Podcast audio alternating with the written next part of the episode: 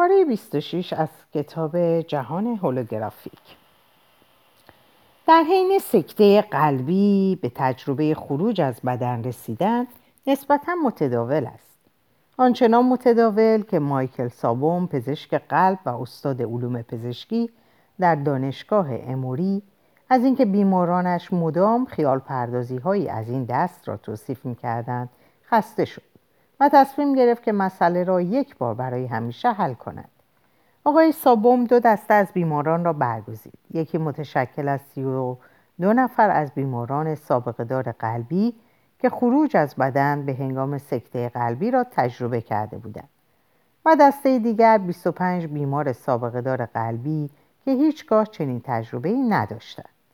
او سپس به گفتگو با بیماران نشست و از آنها که تجربه خروج از بدن را تجربه کرده بودند خواست وضعیت به هوش آوری خود را همانطور که در حین تجربه خروج از بدن شاهد بودند توصیف کنند و از آنان که به این تجربه نائل نیامده بودند خواست توصیف کنند که تصور می‌کنند چه اتفاقی می‌باید در طول به هوش آوری آنان افتاده باشد. از میان آنان که تجربه نداشتند 20 نفر وقتی به توصیف به هوش آوری خود پرداختند خطاهای مهمی مرتکب شدند. 3 نفر از آنها توضیحات صحیح ولی کلی دادند و 2 نفر اصلا نمیدانستند چه بر آنها گذشته است. و میان آنان که تجربه خروج از بدن داشتند 26 نفر توضیحات صحیح ولی کلی دادند. 6 نفر بسیار دقیق و درست و با جزئیات لحظه به هوش آوری خود را توصیف کردند و یکی از آنها نیز چنان به توصیف قدم به قدم و درست و دقیق این تجربه پرداخت که آقای سابوم را کاملا میخکوب نمود. نتایج حاصله باعث شد که سابوم به این پدیده عمیق‌تر هم بنگرد و مانند خانم کلارک او نیز یکی از معتقدان پروپاقرص این پدیده شد و در این باب سخنرانی‌های زیادی هم کرده است. او میگوید به نظر می‌آید که توضیح موجهی برای صحت این مشاهدات که مبتنی بر حواس عادی جسمانی است وجود ندارد. ولی به نظر می‌آید نظریه تجربه خروج از بدن با داده‌های موجود کاملاً همخوانی دارد. گرچه تجربه‌ای که این بیماران داشتند تجربه خود به خودی بوده. برخی از افراد چنان در این توانایی مهارت یافتند که می توانند بنا به اراده و خواست خود از بدن خیش خارج شوند. یکی از معروفترین آنها کارمند سابق رادیو و تلویزیون به نام رابرت مونرو بوده. وقتی که آقای مونرو در اواخر دهه 50 به اولین تجربه خروج از بدن نائل آمد، فکر کرد دارد دیوانه می شود و بیدرنگ به پزشک مراجعه کرد. پزشکان چیز خاصی ندیدند و او به کسب این تجربه های غریب همچنان ادامه داد و همچنان بسیار به وحشت افتاد. سرانجام وقتی تصادفاً از زبان دوست روانشناس خود شنید که یوگی های هندی هم می توانند هر وقت که بخواهند از بدن خیش خارج شوند، کم کم این استعداد ناخواسته خود را بارور کرد. من رو به یاد می آورد من 2 راه داشتم. یکی درمان با آرام بخش تا آخر عمر و دیگری آموختن چیزی درباره این پدیده تا بتوانم مهارش کنم. از آن روز به بعد مونرو به برداشتن یادداشت‌های روزانه از تجربه‌های خود پرداخت و هر آنچه را که می‌توانست درباره این حالت خروج از بدن بیاموزد به دقت ثبت و توصیف کرد. او به این کشف نائل آمد که می‌تواند در یک چشم به هم زدن و فقط با تصور کردن خودش در آنجا از میان اشیای جامد گذر کند و مسافت زیادی را طی نماید. و نیز دریافت که سایر مردمان به ندرت از حضور او آگاهند. گرچه دوستانی که او در این حالت دوم به دیدنشان رفته بود، از آنجا که او به دقت و به درستی وضعیت لباس و حرکات و رفتار آنان را به هنگام حضور در آنجا توصیف و بیان کرده بود، بیدرنگ به طرفداران پروپاقرص وی تبدیل شده بودند. او در این حال این را هم کشف کرد که در این سیر و سفرها تنها نیست و گاه به گاه به مسافران بی جسم دیگری برخورد می کند. تا بدینجا آقای مونر تجربیات خیش را در 2 کتاب بسیار جالب سفرهای خارج از بدن و سفرهای دور آورده است. در آزمایشگاه ها نیز تجربه خروج از بدن ثبت شده. در یکی از آزمایشگاه ها فراروانشناسی به نام چارلز تارت توانست یک متخصص ماهر در خروج از بدن را که ملقب به میس زد بود بران دارد تا شماره‌ای 5 رقمی را تشخیص دهد که روی تکه‌ای کاغذ نوشته شده و در جایی قرار گرفته بود که تنها از طریق پرواز در حالت خروج از بدن قابل دسترسی بود. در یک سلسله آزمایش‌هایی که در یک انجمن آمریکایی پژوهش‌های روانشناختی در نیویورک انجام گرفت، کارلیس اوسیس و روانشناسی به نام خانم جنت لی میچل به چند تن از داوطلبان با قریحه‌ای برخورد کردند که قادر بودند از مکان‌های گوناگون در سراسر کشور آمریکا پرواز کرده و توصیفات دقیق و درست از مکان‌های مورد نظر بدهند، با جزئیاتی از قبیل اشیای روی میز، طرح‌های رنگین هندسی که نزدیک سقف معلق بودند و موهوماتی بصری که تنها زمانی دیده می‌شوند که شخص از میان کادر کوچک دستگاهی مخصوص در آنها دقیق شود. دکتر رابرت موریس، رئیس گروه تحقیقات در بنیاد تحقیقات روانشناختی در دورهام کارولینای شمالی، حتی از حیوانات جهت کشف سفر خارج از بدن استفاده کرد. به طور مثال در یکی از آزمایش‌ها آقای موریس دریافت که بچه گربه‌ای که به آقای کیت هراری که در امر خروج از بدن بسیار مجرب بود تعلق داشت، هرگاه که وی حضوری نامرئی داشت دیگر میو میو نمی کرد، بلکه فقط خورخور می کرد. تجربه تجرد روح همچون پدیده هولوگرافی. روی هم رفته مدارک موجود خالی از ابهام می نمایند. هرچه که به ما آموختند که با مغز خویش می اندیشیم، این گفته همیشه درست نیست. تحت شرایط مناسب آگاهی ما، یعنی آن بخش از وجود ما که می اندیشد و درک می کند، می تواند از بدن جسمانی جدا شود و در هر جا که می خواهد باشد. این پدیده با فهم علمی معمول ما قابل درک و دریافت نیست، ولی در چارچوب ایده هولوگرافیک قابل هضم‌تر می شود. یادمان باشد که در جهان هولوگرافیک خود مکان نیز در حکم یک توهم است. همانطور که تصویر یک سیب روی تکه‌ای فیلم هولوگرافیک مکان خاصی ندارد، در جهانی که هولوگرافیک وار سازمان یافته، اشیا و امور نیز جایگاه خاصی ندارند و همه چیز در نهایت بی‌مکان است، از جمله آگاهی. بنابراین با آنکه به نظر می‌آید که جایگاه آگاهی ما در سر ماست، تحت شرایطی خاص این جایگاه می‌تواند به همان سهولت در گوشه سقف اتاق باشد یا بالای چمن خانه، یا می‌تواند دوروبر ساختمان معلق باشد با چشمانی دوخته به بند کفش تنیس کهنه‌ای که بر رف باریک پنجره است. اگر درک و دریافت ایده آگاهی بی‌مکان به نظر دشوار می‌آید، شاید بتوان با تشبیه آن به رویا و پدیده خواب دیدن از دشواری آن قدری کاست.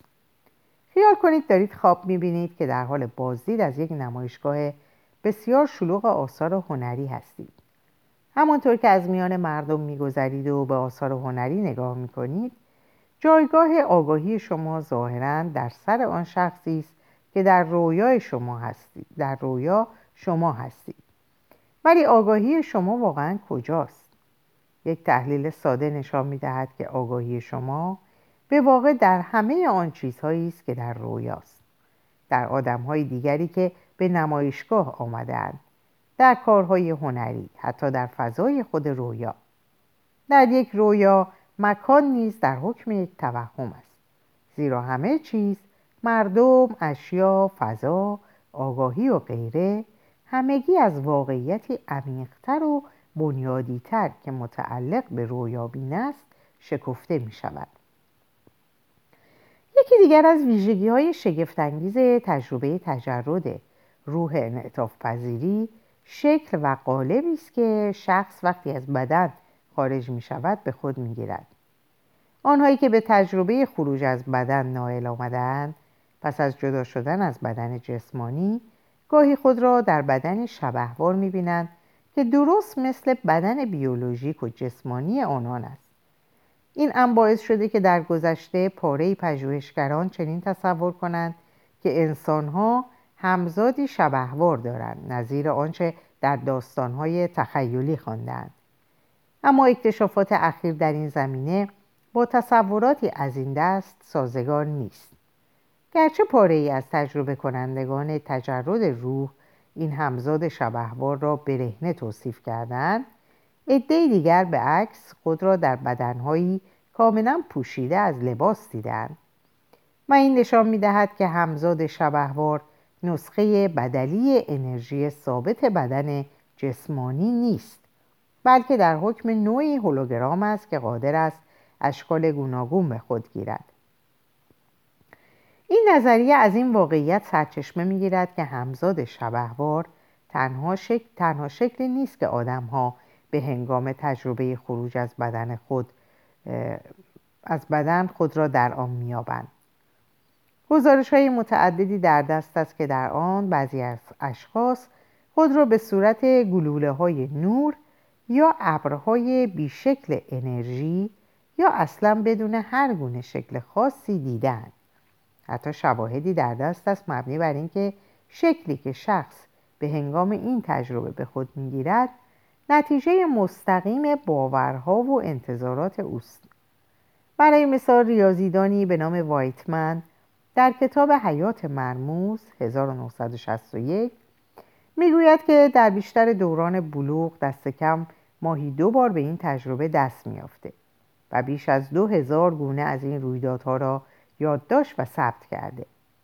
او همچنین آشکار ساخت که همیشه حس میکرده شبیه زنی است که در بدن یک مرد به دام افتاده و هنگام جدا شدن از بدن نیز گاه می‌دیده که به شکل یک زن در آمده است. آقای وایتمن در طول ماجراهای سفر به خارج از بدن اشکال گوناگون دیگری را هم تجربه کرده، از جمله به شکل بدن کودکان در آمدن، و به این نتیجه رسیده که باورها چه خودآگاه و چه ناخودآگاه عوامل تعیین کننده اشکالی بودند که بدن ثانوی او به خود می‌گرفته. مونرو همه اینها را قبول دارد و می‌گوید عادات فکری ماست که اشکال تجربه تجرد روح را می‌سازد. از آنجا که ما به هست بودن خود در بدن جسمانیمان عادت کردیم، میل داریم همان شکل و حالت را در تجربه تجرد روح نیز حفظ کنیم. و همان سان وی بر این باور است که چون مردم معمولاً به هنگام برهنگی احساس ناراحتی می‌کنند، وقتی به این تجربه دست می‌یابند نیز ناآگاهانه شکل انسانی خود را خود به خود ملبس می‌کنند. او می‌گوید تصور می‌کنم که می‌توان بدن ثانوی را به هر شکل دلخواهی که شخص خواهان آن است درآورد. وقتی در حالت غیر جسمانی به سر میبریم واقعا شکل راستین ما چیست؟ مونرو به این کشف نائل آمده که وقتی ما همه این تظاهرات و تغییر اشکال را کنار می نهیم چیزی جز الگوی مرتعش و متشکل از بسیاری فرکانس های متقابلا اثرگذار و پرتنین نیستیم. این اکتشاف در عین حال نشان دهنده آن است که در اینجا چیزی هولوگرافیک در کار است و گواه بیشتری است بر این امر که ما هم نظیر همه چیز در جهان هولوگرافیک در نهایت چیزی جز پدیده‌ای فرکانسی نیستیم که ذهن ما آن را به اشکال هولوگرافیک گوناگون مبدل می‌کند و نیز به نتایج آقای هانت اعتبار می‌بخشد، مبنی بر اینکه آگاهی ما در مغز ما گنجانده نشده، بلکه در چیزی است به نام میدان انرژی هولوگرافیک که هم بدن جسمانی را احاطه کرده و هم به داخل آن نفوذ کرده است. وقتی در حالت تجرد روح هستیم، شکلی که به خود میگیریم تنها چیزی نیست که این خصلت انعطاف پذیری هولوگرافیک را برملا میسازد. برخلاف درستی مشاهدات تجربه‌گران ماهر تجرد روح در حین سفر بی جسم خود، مدت هاست که محققان با مشاهده برخی بی‌دقتی‌ها و خطاهای فاحشی که گاه برملا می شود به زحمت افتادند. برای مثال رنگ حروف عنوان کتاب گمشده کتابخانه که من خود به هنگام سفر خروج از بدن به دام برخوردم سبز روشن بود، ولی بعد از آن که به بدن جسمانی خود بازگشتم و به سراغ کتاب رفتم دیدم که حروف عنوان کتاب در واقع مشکی است. متون نوشته شده درباره این موضوع آکنده از تناقضاتی مشابه است. موقعیت‌هایی بوده که در آن مسافران خروج از بدن یک اتاق مملو از افراد را دقیقاً توصیف کردند، جز آنکه آدم دیگری هم به جمعیت اضافه کردند یا به جای میز نیمکت دیدند. بر حسب ایده هولوگرافیک توضیحی که میتوان داد این است که این قبیل مسافران خروج از بدن هنوز کاملا آن قابلیت خود را متحول و توسعه نبخشیدند که بتوانند به یاری آن فرکانس هایی را که در حالت بی جسمی دریافت می کنند به بازنمود هولوگرافیک دقیق واقعیت موجود تبدیل کنند. به سخن دیگر، از آنجا که ظاهراً تجربه‌گران تجرد روح به دسته‌ای از احساس‌های کاملاً جدید متکی‌اند، ممکن است این احساس‌ها هنوز در هنر تبدیل کردن قلمرو فرکانسی به ساخت و سازی ظاهراً عینی از واقعیت خام و متزلزل باشند. این احساس‌های غیر جسمانی چه بسا که بیشتر با قید و بندهایی که باورهای خود محدود کننده خودمان برایشان ایجاد می کند سرکوب می شوند. چند تن از مسافران مجرب خروج از بدن به این نکته اشاره کردند که از آن هنگام که در بدن بی جسم ثانویشان جا افتادند دریافتند که می توانند تمام جهات دوروبر را بیان که سر به چرخانند یک باره ببینند. به عبارت دیگر، گرچه تمام جهات را به هنگام این تجربه در آن واحد دیدن امری عادی است، اینان چنان به اینکه تنها با چشم میتوان دید خو گرفته بودند و باور داشتند. حتی وقتی در هولوگرام غیر جسمانی بدن خویش قرار داشتند که در ابتدا همین باور مانع شد که دریابند دیدی 360 درجه دارند. شواهدی در دست است مبنی بر اینکه حتی حواس جسمانی خود ما هم قربانی این ممانعت شده. برخلاف اعتقاد خلل‌ناپذیر ما به اینکه ما به چشمان خود می‌بینیم، مدام گزارش‌هایی می‌رسد از افرادی که دارای دیدی بی‌چشمند یا قادرند از طریق نقاط دیگری در بدنشان ببینند. اخیراً یک کارآموز تحقیقات پزشکی در دانشگاه هاروارد به نام دیوید آیزنبرگ گزارشی منتشر کرد در توصیف دو خواهر دبیرستانی در پکن که از طریق پوست زیر بغلشان قادرند آنقدر خوب ببینند که بتوانند بخوانند و رنگ‌ها را تشخیص دهند. عصبشناس ایتالیایی چزاره لومبروسو روی دختر کوری مطالعه می‌کرد که قادر بود با نوک بینی و لاله گوش چپش ببیند.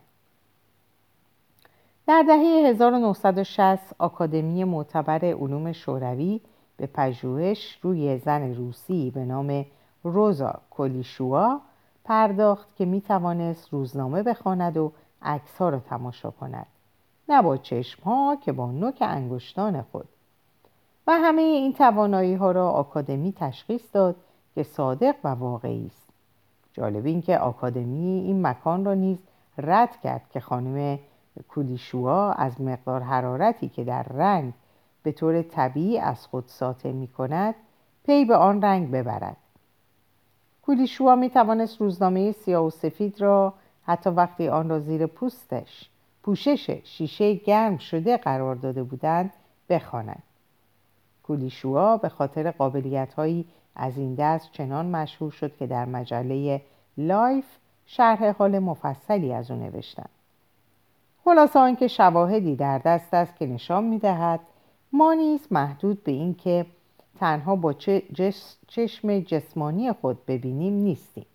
البته این قابلیت را من خود در دوست پدرم تام دیدم و توانایی او را در خواندن مارک ساعت مچی حتی وقتی پنهان و پشت سر دخترش قرار گرفته بود، همچنین در پدیده دورنگری جای تعجب است که رؤیت بیچشم در واقع گواه محکم‌تری است بر این امر که واقعیت به راستی مایاست، یعنی توهم است، و بدن جسمانی ما با همه فیزیولوژی مطلق و بیچون و چرایش همانقدر بس ساخته هولوگرافیک ادراک ماست که بدن ثانوی و شبهوارمان.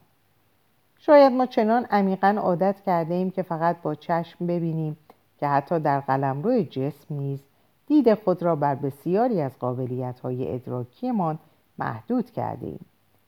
یکی دیگر از وجوه هولوگرافیک، تجربه خروج از بدن، مرز مبهم میان گذشته و آینده است که گاه در چنین تجربه‌هایی یافت می‌شود.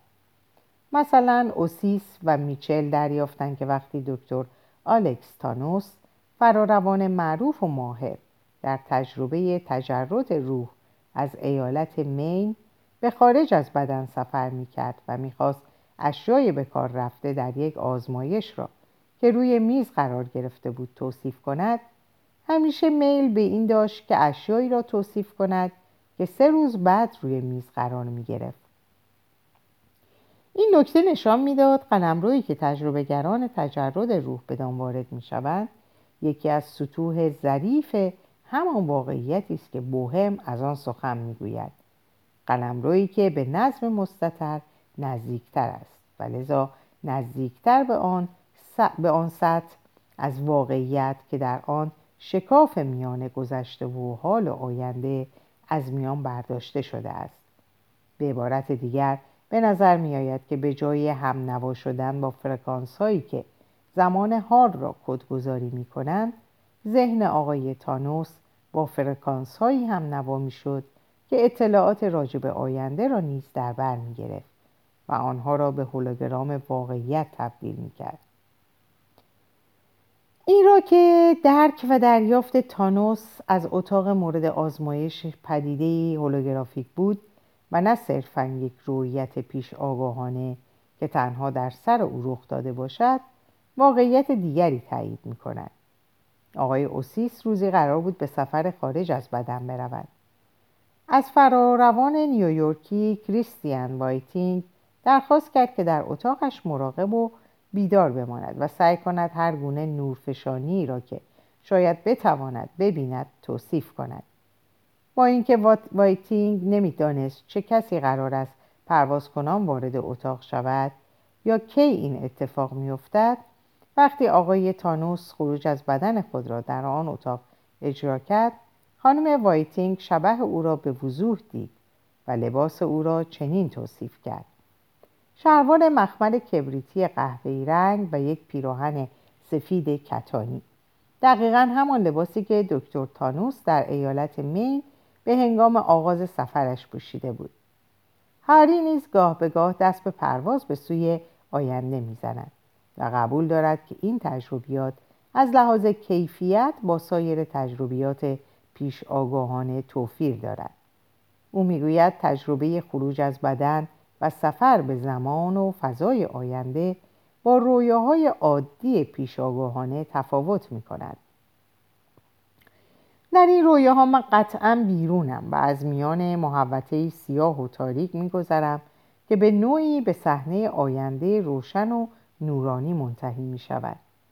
وی وقتی جهت دیدار از آینده دست به تجربه تجرد روح می زند، گاه حتی تصویر سایه‌وار آینده وجود خود را نیز در آن صحنه می‌بیند و این همه ماجرا نیست. وقتی رویدادهایی که وی از آینده شاهدشان بوده عاقبت در زمان حال تحقق می‌یابند، او در عین حال می‌تواند تجربه خروج از بدن و سفر در آن زمان را در همان صحنه و با خود حس کند. او این احساس خوف‌انگیز را به صورت ملاقات با خودم در پشت سر خودم، انگار دو نفرم و دو هستی مجزا دارم، توصیف می کند. و نیز موارد ثبت شده ای از سفرهای خروج از بدن و رفتن به گذشته در دست است. مثلا آگوست استریندبرگ، نمایشنامه نویس سوئدی که خود اغلب به خارج از بدن سفر می کند، در کتابش افسانه ها به شرح یکی از تجربه هایش می پردازد. واقع هنگامی روی داده که استریندبرگ در یک مغازه شراب فروشی نشسته بوده و می کوشیده دوست خود را متقاعد سازد که اتریش را ترک نکند. استریندبرگ جهت تحکیم استدلال خود حادثه ای از گذشته را پیش کشیده که یک شب در میکده‌ای برای هر دوی آنان رخ داده بود. همانطور که استریندبرگ به توصیف رویداد مشغول بود، ناگهان آگاهیش را از دست داده و خود را در همان میکده‌ای یافته که در آن همان واقعه را تجربه کرده بود. این تجربه از گذشته تنها برای چند لحظه دوام آورده و او بیدرنگ دوباره خود را در بدن خویش و در زمان حال یافته. می توان در این حال اینطور نیز استدلال کرد که رویه های گذشته شناختی که ما در فصل قبل بررسی کردیم، خود نوعی فرافکنی روح از بدن به گذشته است که در آن پیشگویان به این تجربه دست یافتند که به واقع در طول و حتی هنگام شناور بودن بر فراز صحنه‌های تاریخی که بنا به توصیف خود بر فراز آنها پرواز می‌کردند، خود آنجا حاضر بودند. به راستی که وقتی آدم متون مفصلی را که اینک درباره تجربه تجرد روح موجود است می‌خواند، مکرر به شباهت‌هایی برخورد می‌کند بین توضیحات مسافران خارج از بدن درباره تجربیات خویش و خصوصیاتی که ما اینک به جهان هولوگرافیک اطلاق می‌کنیم. افزون بر توصیف حالات تجربه خروج روح از بدن در مقام جایی که در آن دیگر زمان و مکان به معنای واقعی وجود ندارد، جایی که اندیشه را می‌توان به شکل هولوگراموار مبدل ساخت و جایی که آگاهی در نهایت طرح و نقشه‌هایی از ارتعاشات یا فرکانس هاست، مونرو به این نکته اشاره می‌کند که به نظر می‌آید فهم و ادراک ما در خلال تجربه خروج از بدن کمتر متکی بر انعکاسی از امواج نوری است و بیشتر استوار بر تأثیر تشعشعات است. و این اظهار نظری است که باز هم نشان می‌دهد وقتی آدم پا به قلمرو خارج از بدن می‌گذارد، به واقع داخل قلمرو فرکانسی پریبرام شده است. و بودن برخی از تجربه‌گران تجرد روح که به کیفیت فرکانسی وجود ثانوی خود اشاره کردند. فیلمسل مارسل لوی فورهان، تجربه‌گر فرانسوی تجرد روح که تحت نام آیرام مطلب می‌نوشت، در کتابش فرافکنی عملی بدن مثالی، حجم قابل توجهی را به شرح کیفیات موجگونه و ظاهراً الکترومغناطیسی قلمرو خارج از بدن تخصیص می‌دهد. و کسانی نیز بودند که در مورد حس وحدت کیهانی که شخص به هنگام تجربه این حالت پیدا می‌کند، به طور مفصل نظر دادند و آن را در این احساس که همه چیز است و من آن هستم توصیف کردند. با آنکه تجربه تجرد روح تجربه هولوگرافیک است، در قیاس با تجربه سرراستر از وجوه فرکانسی واقعیت به مثابه نوک کوه یخ است که از آب بیرون زده باشد. گرچه تنها بخش کوچکی از نژاد بشر قادر است به تجربه خروج از بدن نائل آید، موقعیت دیگری هم در کار است که در آن ما همه با قلمرو فرکانسی تماس نزدیکتری پیدا می‌کنیم و آن هنگامی است که به آن سرزمین نامکشوفی سفر می‌کنیم که از مرزهای آن هیچ مسافری باز نمی‌گردد. ولی طرفه اینجاست که با همه احترامی که برای شکسپیر قائلیم، هستند پاره‌ای از مسافران که از مرزهای این سرزمین باز می‌گردند و حکایاتی که برمی‌شمرند آکنده از ویژگی‌هایی است که دوباره رنگ و بوی چیزهای هولوگرافیک را به خود می‌گیرد. من اینجا به پایان این پاره میرسم. اوقات خوب و خوشی براتون آرزو میکنم و به خدا میسپارمتون. خدا نگهدارتون باشه.